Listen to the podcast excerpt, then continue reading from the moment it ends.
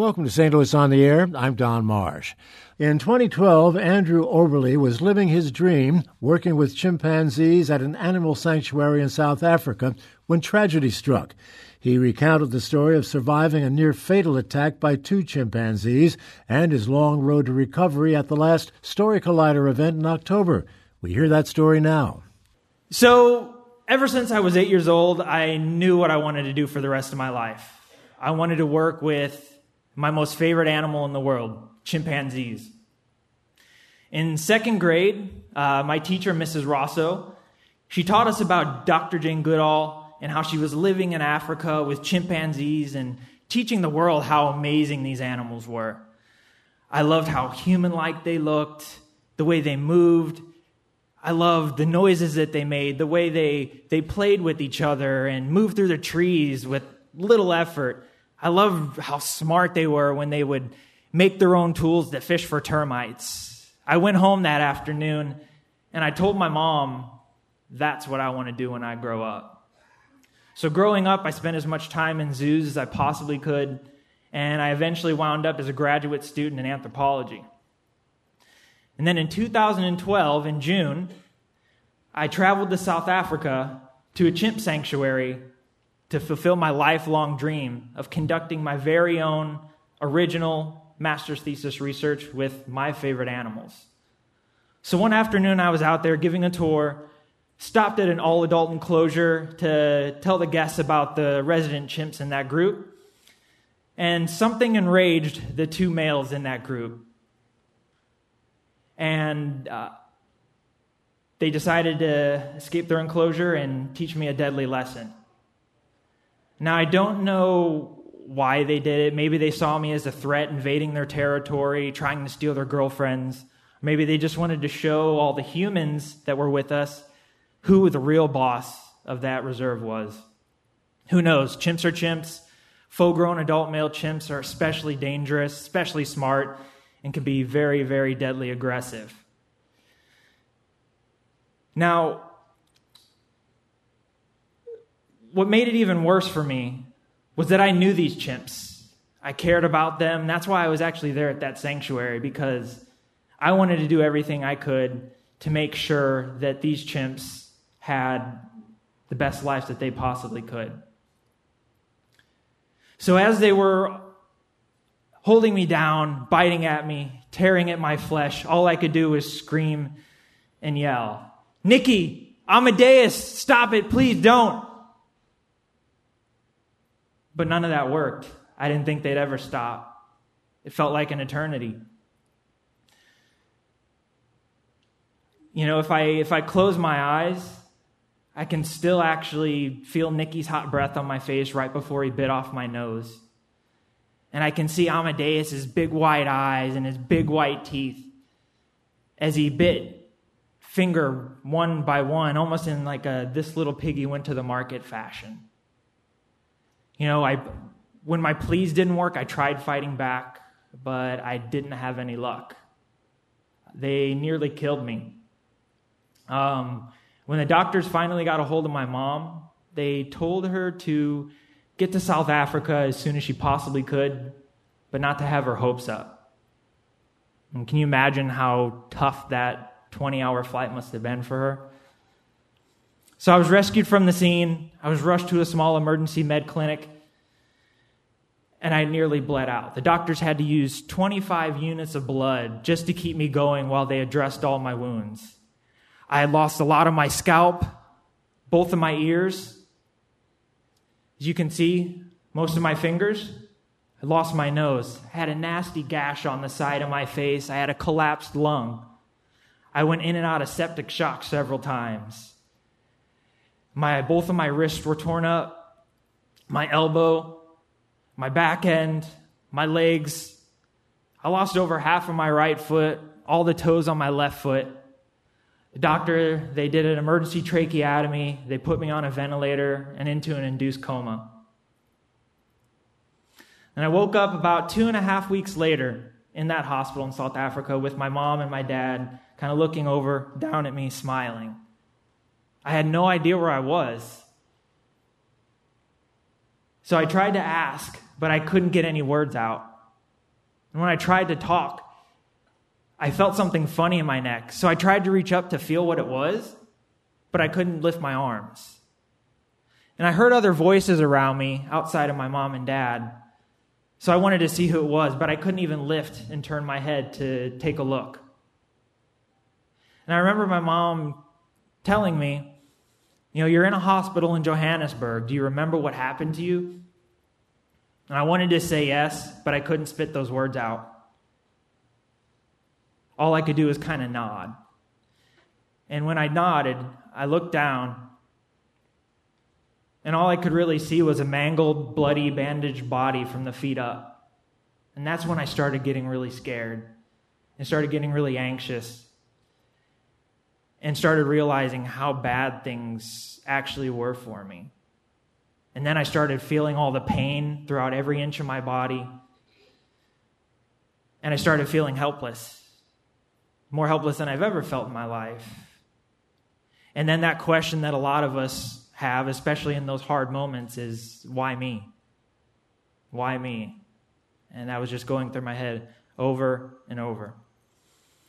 Now, over the next few days, uh, I started getting visited by this nice old South African man named Yopi. Yopi was the hospital's counselor. Now, I don't really remember the substance of our conversations. I was just brought out of an induced coma and on a lot of every kind of drug you can imagine. But I do remember the feeling that I would have when Yopi would leave. He'd leave for the day, and I'd start to think about things. What happened to me, where I was, what might happen to me. But the one kind of reoccurring thought that really kept creeping in after those visits with Yopi was, wow, I'm alive. I should not be here today, but I'm here. So maybe I do have a little control. Maybe I'm not completely helpless. Now, around that same time, uh, my mom, who's actually sitting in the crowd tonight, she started reading me notes and cards that she had hung kind of near the end of my bed that people had sent.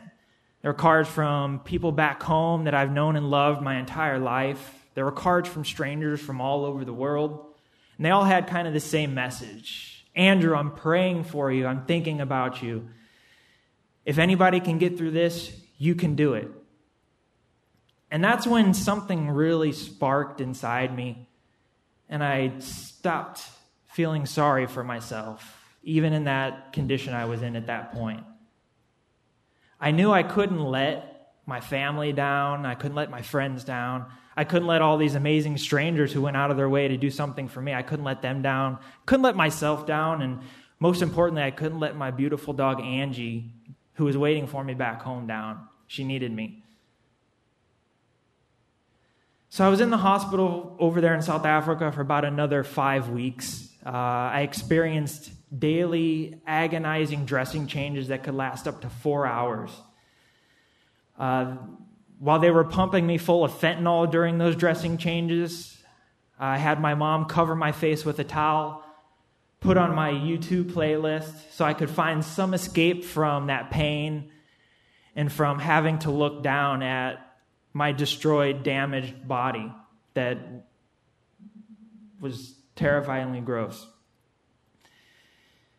There was a lot of things that were really going on at that point that were trying to keep me down, but I remembered those notes, and I remember what Yopi, how he made me feel, and I knew I had to keep fighting back.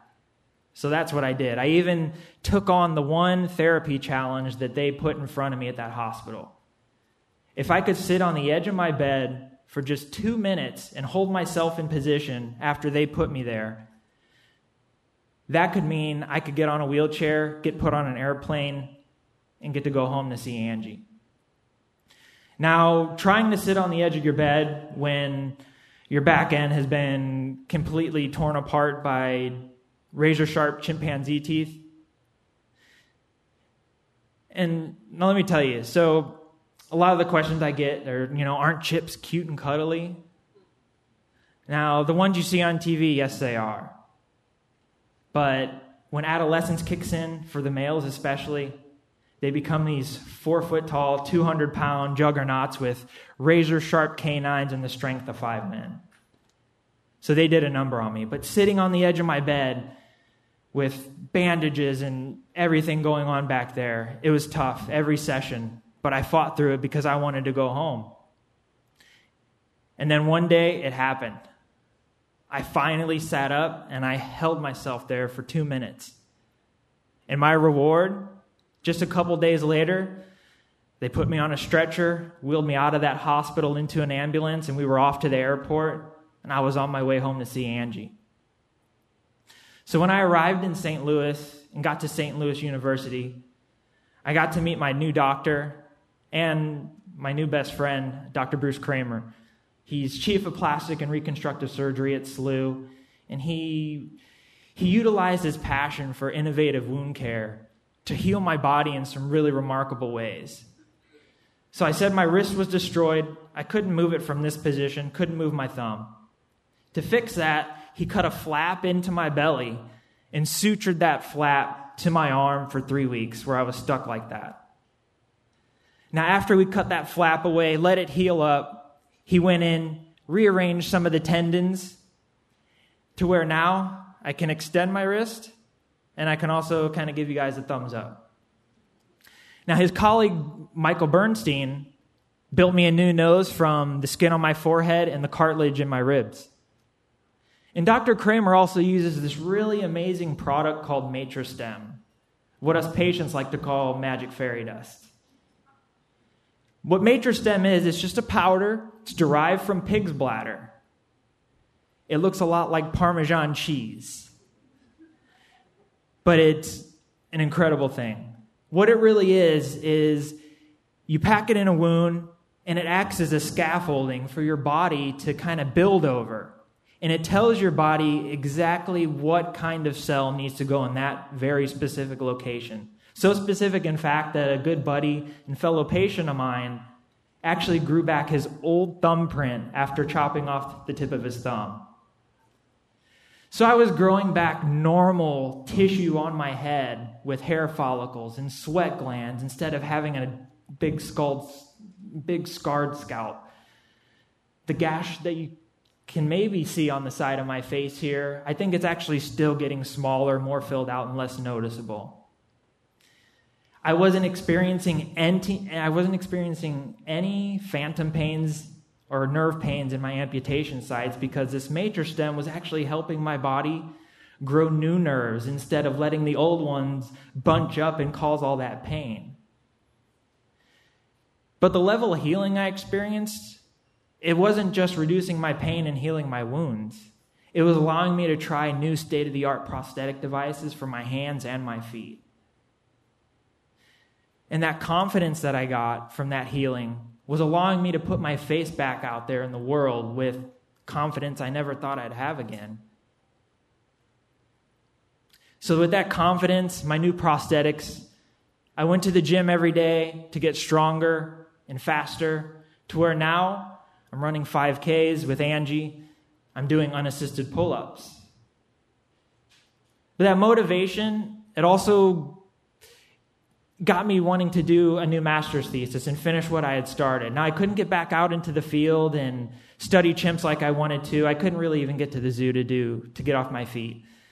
So I did something I could do from the back room of my mom's house on my computer. So I used satellite images, I used published primate field data, and I used geographic information systems to show how detrimental uh, large multinational palm oil company was to chimpanzee populations and other primate populations in a small national park in southwest Cameroon that I visited a few years back.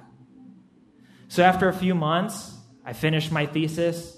It was approved by my committee, and I actually got to go back down to San Antonio where I was enrolled in school and walk that commencement stage on my new prosthetics on Mother's Day with her watching me walk that stage like she's here watching me tonight. Well, thank you. Thank you. But I got my degree, and that that was it. I didn't know what was going to happen to me next, and I started getting anxious again, and that why me question came back into my head, and I didn't know how to answer it. So a few weeks later, I actually did my first post-accident interview with Channel five and the lovely Kay Quinn, really just to get out there and share my story and kind of thank everybody that supported me and let them know how I'm doing.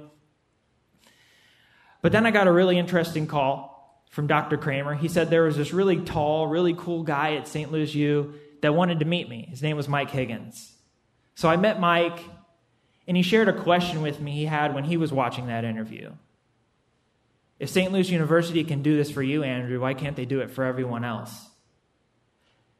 So he asked me what my thoughts were on a trauma program from my perspective and what that might need. We talked a lot about how trauma care isn't just patching up a patient's wounds and sending them out the door. It's about a holistic commitment to your patient and addressing not just the wound, but also addressing the mental health and addressing the emotional support, and really focusing on transformation during that moment. And that transformation led to just a few weeks later when Mike called me back and invited me to join S L U's Medical Center Development Team to utilize my story and my experience as a patient to develop a new trauma program that provides all those things that patients like, like me need to have a thriving recovery and get back out there in the world. And I'm really proud to announce that after two years of planning, we just kicked off our pilot program a couple months ago, and we met our very first patient. And even prouder to announce that this program that we're inviting these patients to, our top supporters and donors wanted it to be called the Oberle Institute, to tell that story of resilience and survival. So now I, I don't work with chimps anymore. That's a question I normally get, you know, from everybody that I talk to, and I don't. And I and I, but I miss it. Um, I don't blame those animals for what happened to me. I don't hate them. I still actually go to the zoo, uh, and I sit with them, and I watch them, with a lot of that awe that I had ever since I was that little eight-year-old boy. But it's also a little different for me now, too. I'm not just in awe by how cool these animals are and how they act and what they do, but I'm in awe at the role that they've played in my life now to get me to where I'm at, actually building something that's going to help hundreds, if not thousands, of other people in Saint Louis and around the world find that resilience and thrive after they go through something horrible. So why me? I think I have that answer. That was Andrew Oberle, recorded at the Story Collider event titled Resilience on October fifth, twenty seventeen. The Best Laid Plans is the theme of the next Story Collider event, Wednesday, March seventh at seven p.m. at the Ready Room in the Grove. And if you have a story idea for a future event, submit it to stlpublicradio.org slash storycollider. Archive versions of past Saint Louis on the Air programs are available for download or podcast at stlpublicradio.org slash stlonair. Saint Louis on the Air is a production of Saint Louis Public Radio, ninety point seven K W M U. Thank you for listening. I'm Don Marsh.